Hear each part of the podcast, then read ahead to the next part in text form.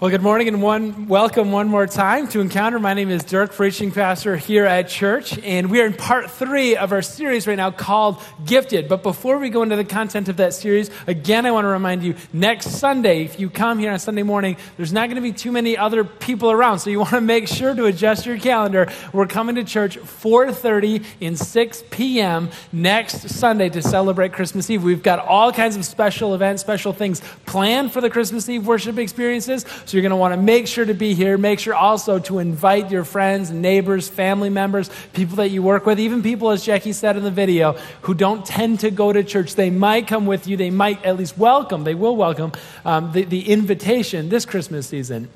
uh, okay as we move into this series here, um, we, we want to kind of um, acknowledge something. Uh, on, the, on the table, I brought with me what we're talking about today is, is bad gifts. I brought with, with us here a bad gift. Um, this is, uh, as you can see, it's wrapped in newspaper, which indicates you know it's not going to be a great present. Uh, more than that, what you can't see is it's actually the opinion section of the local paper. So just it, it highlights just like this is not going to be a good experience. It's it's wrapped, it's held together with duct tape because no attention has been paid to the aesthetic value whatsoever. The, the edges, the sides are all dented in and crinkled because whatever was here, if it was uh, in, in one piece earlier, it probably isn't anymore. The reason is because it is a bad gift. It's the kind of gift that really nobody wants to receive. And if I could be honest with most of you, I want to tell you that I'm kind of sort of the king of the bad gifts. I'm not, I'm not a good gift giver. Those of you who maybe have received gifts from me, you, you understand this to be true. If you've ever thought to yourself, um, like, like, who is that person that like gives his wife a vacuum cleaner for their birthday? That's me. I like, but it, it was a Dyson though, and those things are expensive. It's I have a sense that I might be doing most of the vacuuming from here on out. But while we're on that topic, though, just to kind of highlight just how much of a hole I tend to dig myself in, I, we share an Amazon account which means that I can kind of creep on what uh, Chris and my wife's like past browsing history is, and so that gives me like an, an, an, idea and a lead on what a good gift would be. Pro tip: maybe check that one in, check that one out, hack into you know your significant other's um, Amazon history, and you can might find a pretty good gift giving idea on that one. In this case, um, how she almost ended up with receiving a treadmill for Christmas. I thought it was great. It was in my cart at one point, honey. Don't worry though, I did not get. Guys, do not give your wife a treadmill for Christmas. It's just, it's not a good idea. It's a bad, bad gift idea. I can see some, some discomfort, some smirks out there, and, and that's okay. It's okay to acknowledge kind of poking each other because you know of the two which one of you is, is a better gift giver and which one is a, is a worse gift giver. And that's, that's all right to kind of get that out there. But this Christmas season, what we want to what we want to acknowledge is that many of us are probably going to receive bad gifts.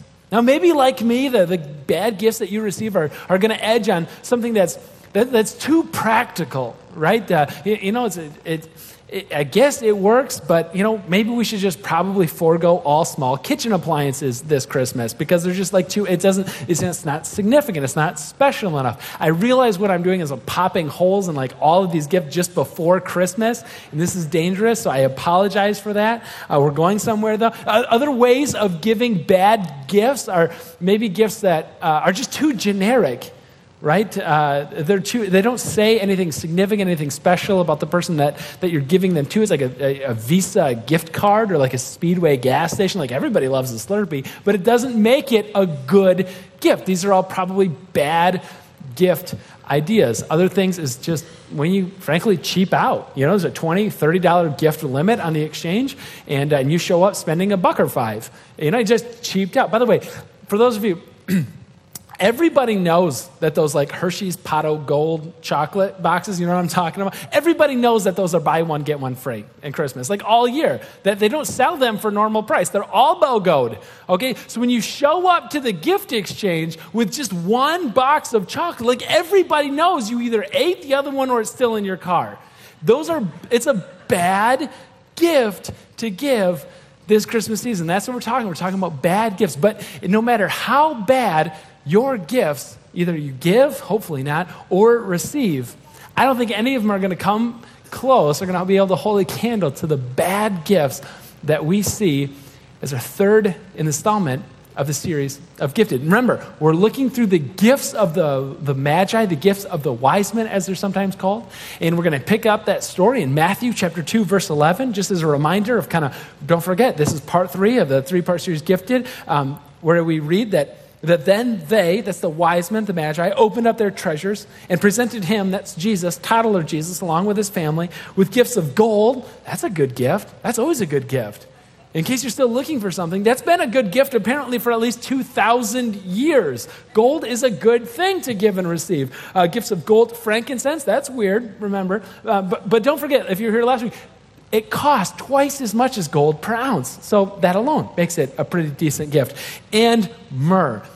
And that's where it takes kind of a weird turn towards the bad gift giving and receiving experience. Myrrh is a weird gift to give. Uh, myrrh is uh, it's, it's a scent, but its, its significance isn't so much in how good it smells, but how powerfully it smells. So think in your mind less of uh, perfume or cologne and think for yourself more along the lines of deodorant, right? It's something that, that, that masks the odor, that masks the scent that's already there. So, with that kind of in mind, the best use for myrrh when they were giving and receiving these gifts a couple of thousand years ago. The most common use that it was for is masking powerful aromas, namely bodies, dead bodies. People that died when they were putting them into tombs and into the grave, they did wrap them up with, with uh, strips of linen soaked in, in myrrh because it was so powerful of a scent, not that it was just good, but, but it was powerful, it would mask, it would cover up the scent of a, of a decomposing body, which is important because if tombs were shared, you'd have to come in and out and in and out. And so you, you wanted something in that room to try to cover all that up. And so if you're thinking to yourself, I think I might be the world champion of bad gift givers, or if you're thinking Dirk on stage is the world champion of being bad gift givers, none of us, none of us could ever compete with these guys who show up bringing a, a funeral embalming spice to a baby shower to celebrate Jesus. That's it's a bad gift experience. But as we're going to see, and as I hope we all see together, I think God was up to something. You know, and this is a bit tangential, but I think it's worth also pointing out that just because we don't understand something doesn't mean that God isn't up to something. And so, and so God has these wise men, these magi, show up with these gifts. Not at all because they're clever, not at all because they know what to bring, not at all because they understand the significance of this toddler they came to visit. No, no, no. They had no idea. How could they? But I think God, all in the background, has been working to bring this whole thing to a place, to bring this whole thing together, to show us something incredibly powerful. This morning, we're connecting these dots as they relate to that bad gift of myrrh and so I want to go to a place in the Bible, go to a place in John where myrrh shows up again. And I think it's significant because myrrh shows up at Jesus' birth.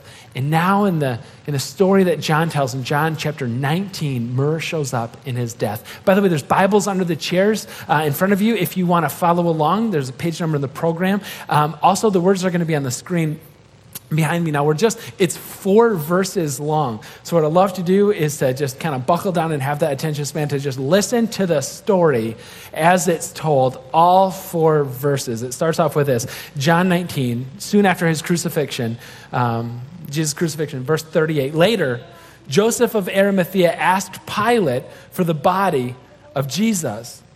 Now, Joseph was a, was a disciple of Jesus, but, but secretly because he feared the Jewish leaders. With Pilate's permission, he came and took the body away. He was accompanied by Nicodemus, the man who had earlier visited Jesus at night. It's important. Nicodemus brought a mixture of myrrh, that's why Dirk is talking about this, and aloes with about 75 pounds. So, taking Jesus' body, the two of them, this is Joe and Nick now, they, they wrapped it with spices in strips of linen. This was in accordance with the Jewish burial customs. At the place where Jesus was crucified, there was a garden, and in the garden, a new tomb in which no one had ever been laid. because it was the Jewish day of Passover preparation, and since the tomb was nearby, they laid Jesus there. As I said, this is picked because myrrh significantly is, is present in Jesus, the beginning of Jesus' life at his birth, and it's present also, it pops up again immediately following Jesus' death.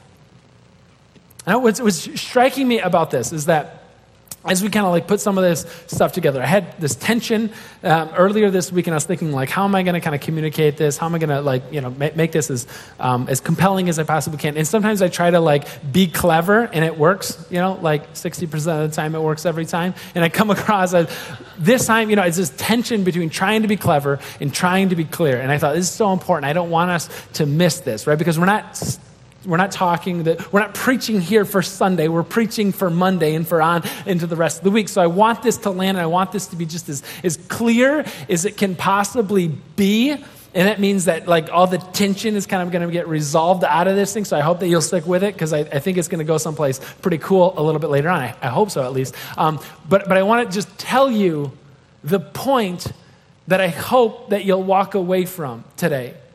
And I want to tell you that when we talk about bad gifts, we're talking about myrrh, myrrh as a bad gift. We're talking about uh, uh, uh, vacuums and treadmills as, as bad gifts. But I want to be super clear now and to tell you that I think Jesus, connecting his birth and death, Jesus as a Savior, is a bad, bad gift. Eh, what I mean by that is that when we think of the gift of Jesus and his Savior, the significance of Christmas is that Jesus would later die. Not just that he came to live, but that he would come and die for each and every one of us that would believe in him and, and trust him. And, and so, Jesus, we call him a Savior. And when we say that Jesus is the gift of a Savior, what I mean is it's a bad gift because I think if we're honest, none of us really want to be saved from something. I think we want to do it on our own. We want to be the, we want to be the, the, the, the masters of our fate, the captains of our souls. We want to, we want to figure it out ourselves.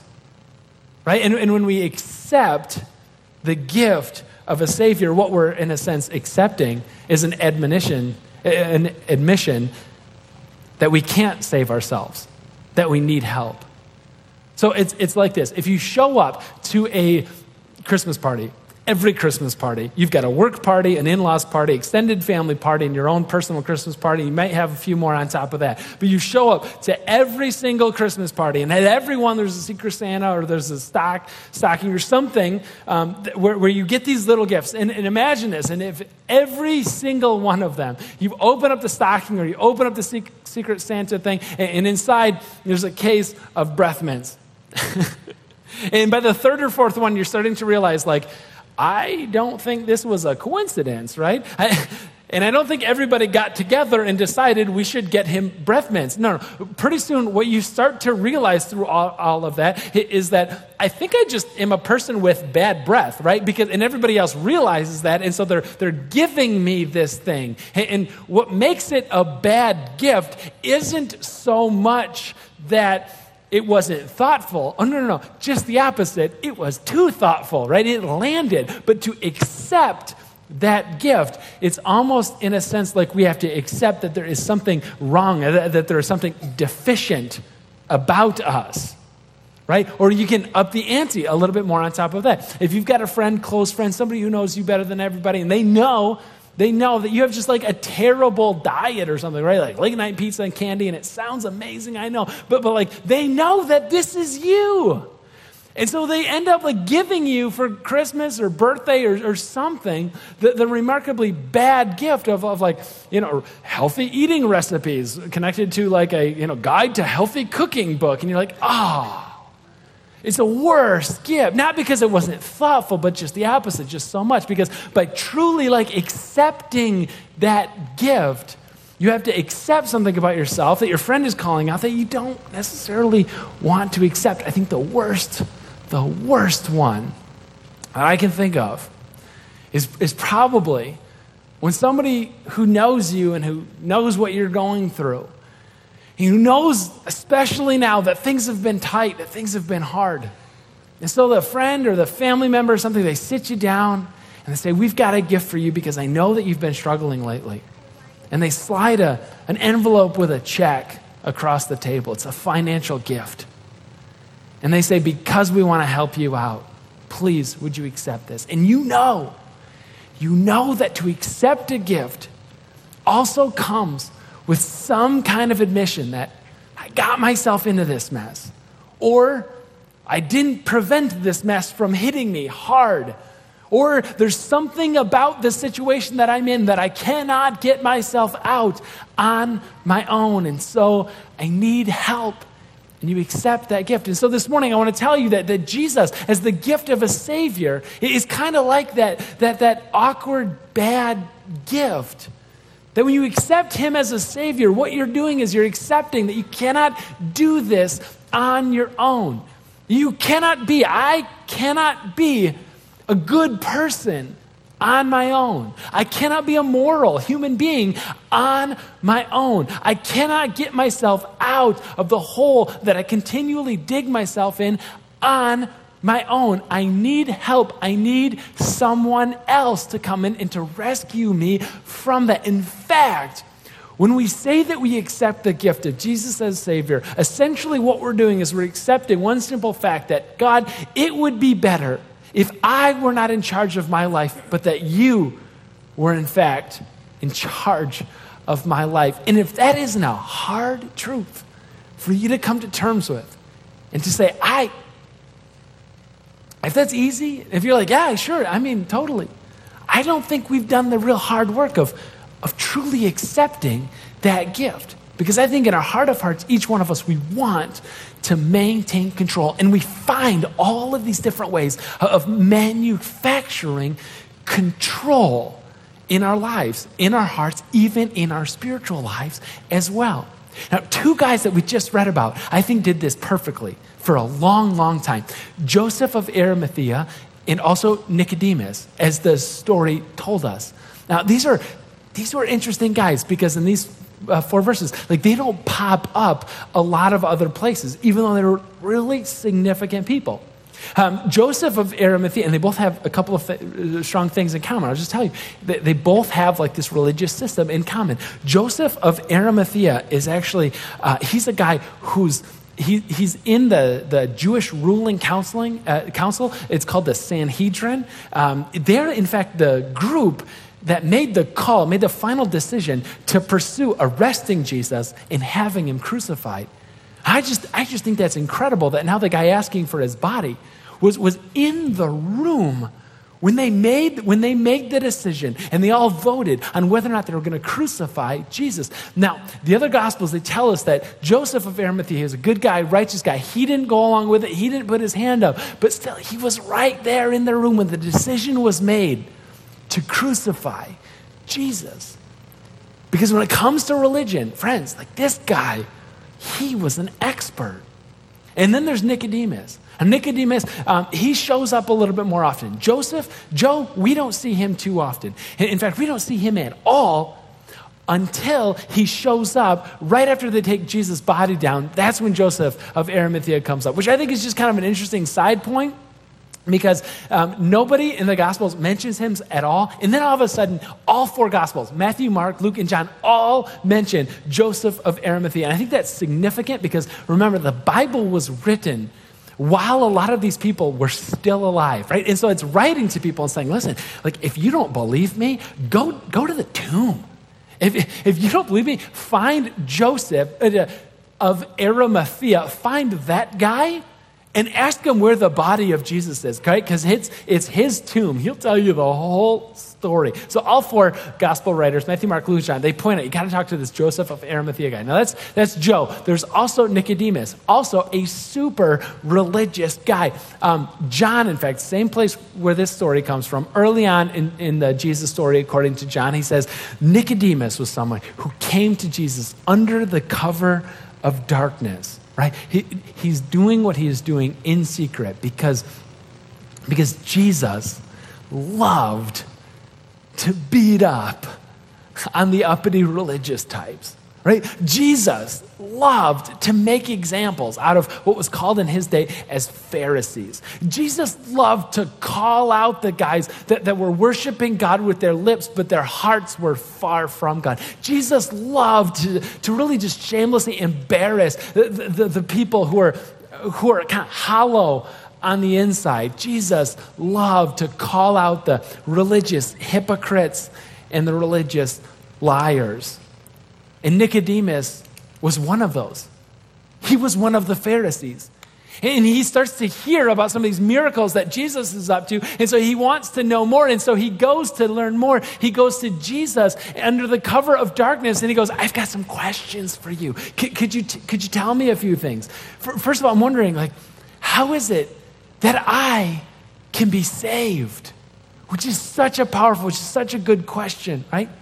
I mean, and, and Jesus answers him and he goes, Nicodemus, it's, it's almost like you have to be born again. And Nicodemus is like, You've got to be kidding me. I'm a grown man for crying out loud. How am I going to be born again? And, and, and Jesus goes, No, no, no. It's not physically, but it's like you have to experience this, this spiritual rebirth. Now, now, we do that in terms of baptism, right? Where it's like you were going down this road, now you're going down this road. Like two people emailed me this week earlier about getting baptized. Super exciting. But, but like that's what that means. It means about, it means oh, I was going here and I was heading here. I'm experiencing this, this like spiritual rebirth. But for, for Nicodemus, right, it's confusing. For, for Nicodemus, he's going, I don't, I don't know about this. And so he walks away, but he doesn't leave. Right? Like that night, he, he kind of walked out, but he stayed around. And so, what I think is so interesting about these two guys, Joe and Nick, Joseph of Arimathea and Nicodemus, what's so interesting, these two guys, is that, is that they're both so completely steeped in the religious traditions and in the religious system.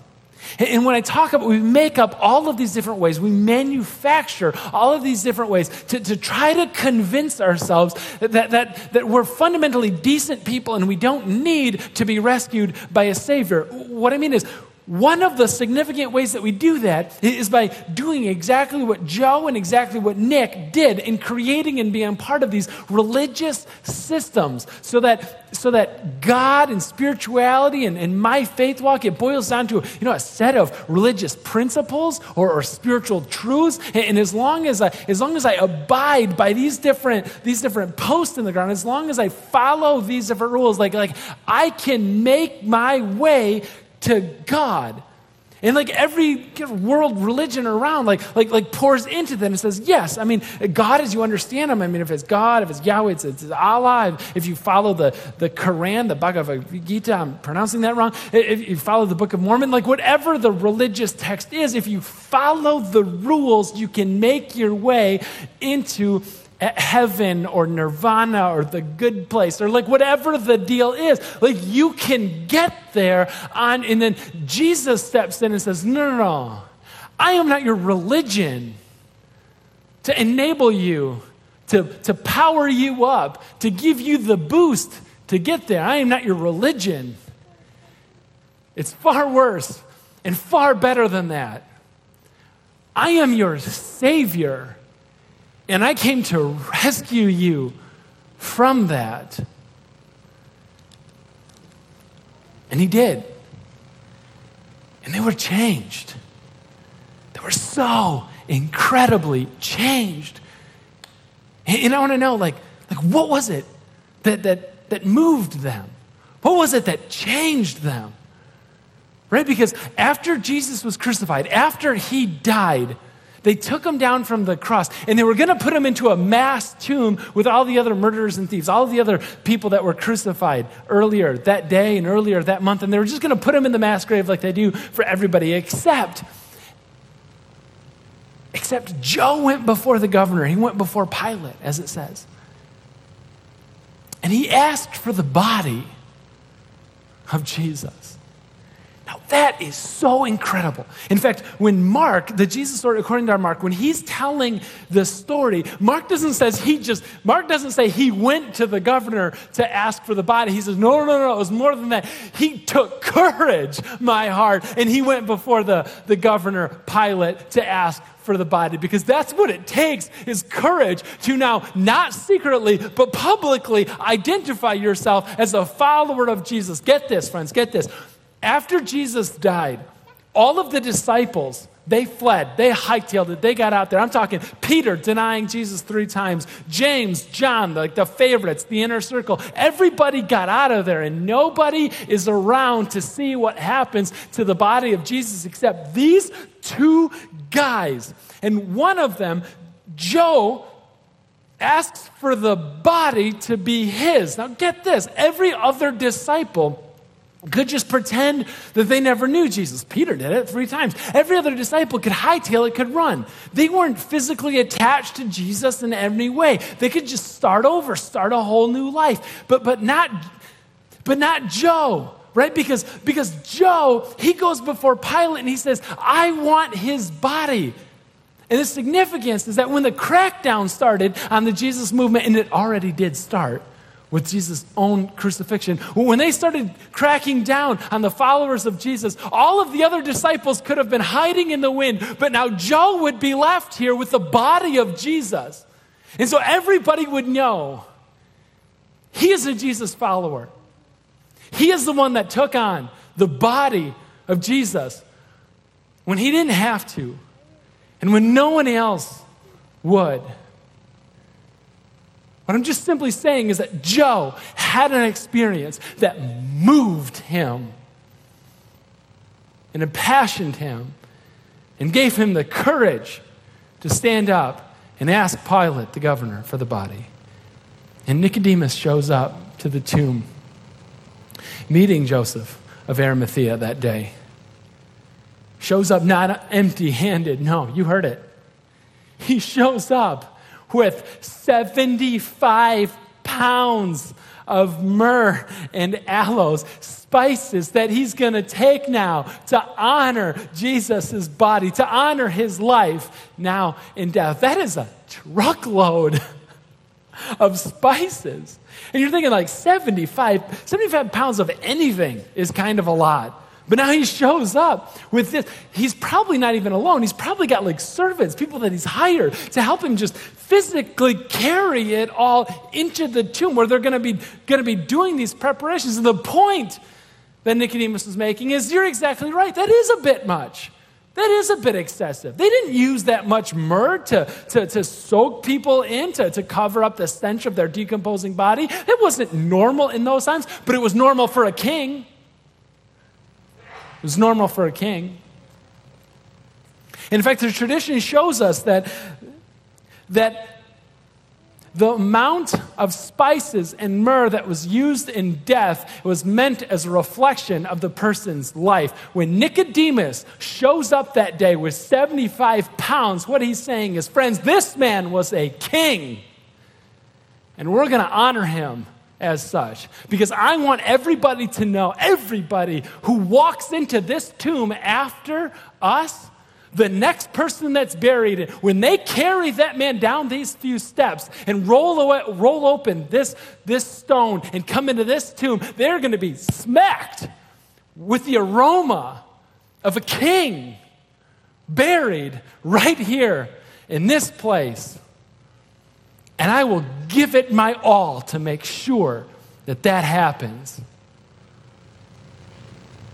And I want to know what moved him.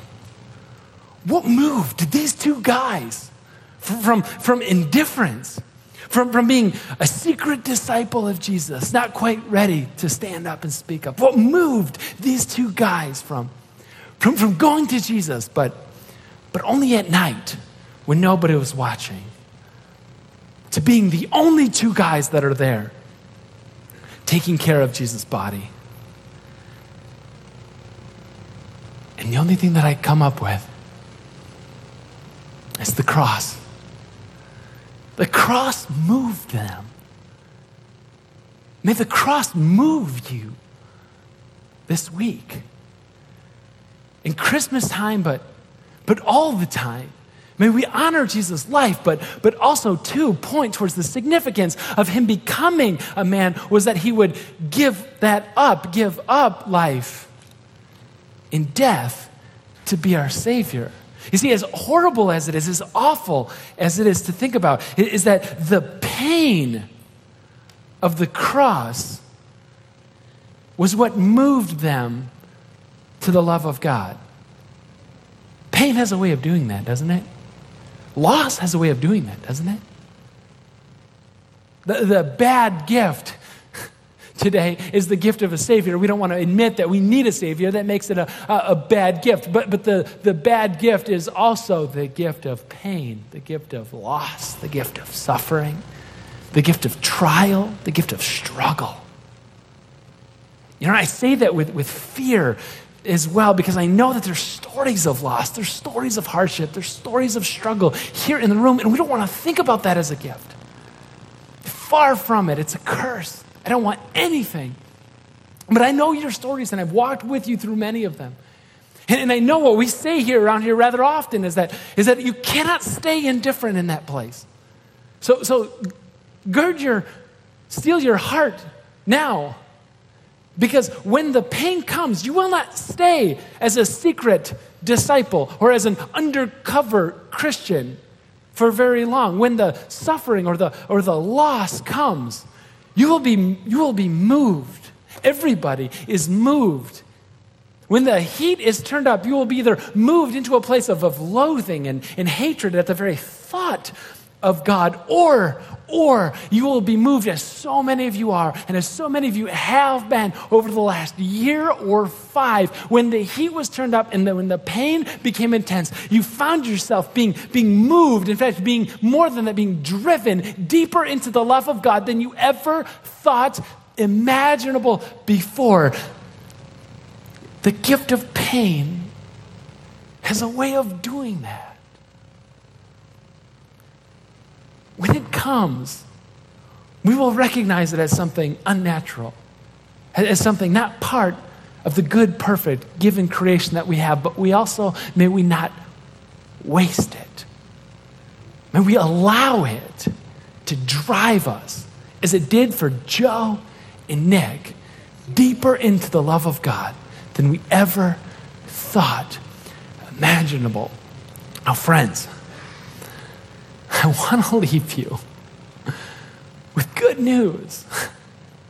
Because this story is a story of good news. In fact, gospel literally means good news. And so I want to I want to point out that in the entire Gospel of John, the story of Jesus, according to John, Jesus was dead for just four verses. 20 something chapters, hundreds and hundreds of verses, and Jesus is dead for just four of them. And you just heard them, all of them. Those are all of the stories in John where Jesus is dead. And it's, it's Joe and it's Nick who show up in that place.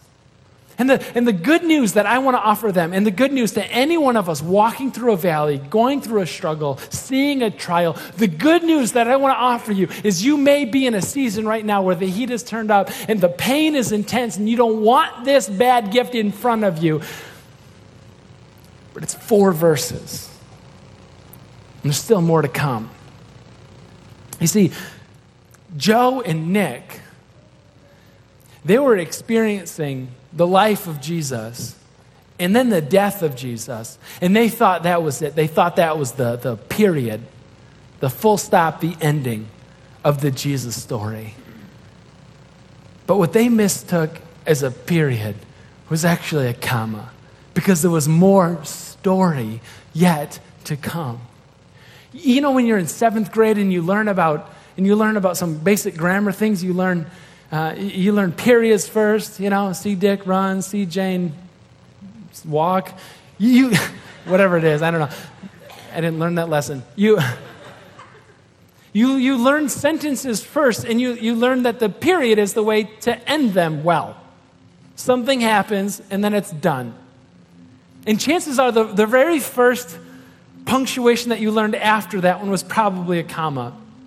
You probably learned that a comma indicates something like the story is, the sentence is, is yet to be completed. It's yet to be finished. There's more yet. And so, in a sense, it's not technically right, but we all kind of learned it the same way. When we come to a period, it's, it's almost like we can go back to that place and to, and to hear our teacher and tell us to pause, reader, because there's more to come. In fact, because the best is yet to come in the sentence. And if I could go to Joseph of Arimathea, and if I could go to Nicodemus, these secret disciples of Jesus that, that were moved out of indifference into passion and, and they were thinking that even in their passion, they, they, were, they were thinking that Jesus' life was over. The sentence had come to an end. Jesus was laid there in the tomb, period. And I want to tell these guys no, no, no, no. It's not a period. The life of Jesus goes on.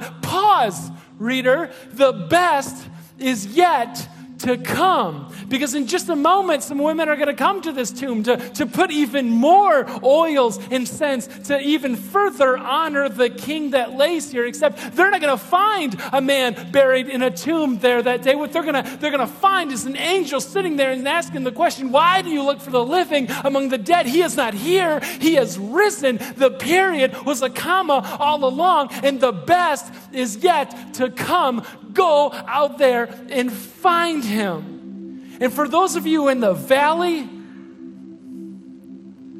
those of you at Christmas experiencing loss and pain, take a breath, pause, and tell yourself that the best is still yet to come. It's a good story that God is telling with your life. It's a good story, and there may be some awful parts to it, but it's good. And I think what He might be telling you this Christmas with this gift of a Savior, and He wants to say, don't give up, don't give in, don't quit on faith, don't give up on God. Whoever you are, and you are here as a last resort, and this is your this is your last effort Sunday because you want God to show up now. Because you're just about to quit. I want to tell you, don't give up, don't get in, don't give in, don't quit faith because the best is yet to come. And I want to tell you something that Joe and something that Nick got in that moment because it takes death to see a resurrection. It takes pain to see progress. It takes a trial to get a testimony. It takes, it takes a hurt to experience later on the miraculous healing of God. It takes, it takes incredible and profound struggle for you to come up with a story worth sharing whatever your hurt, whatever your pain, whatever your sorrow, whatever your grief, whatever valley of the shadow of death you may be walking through today and in this moment. Take a breath, reader the best is yet to come.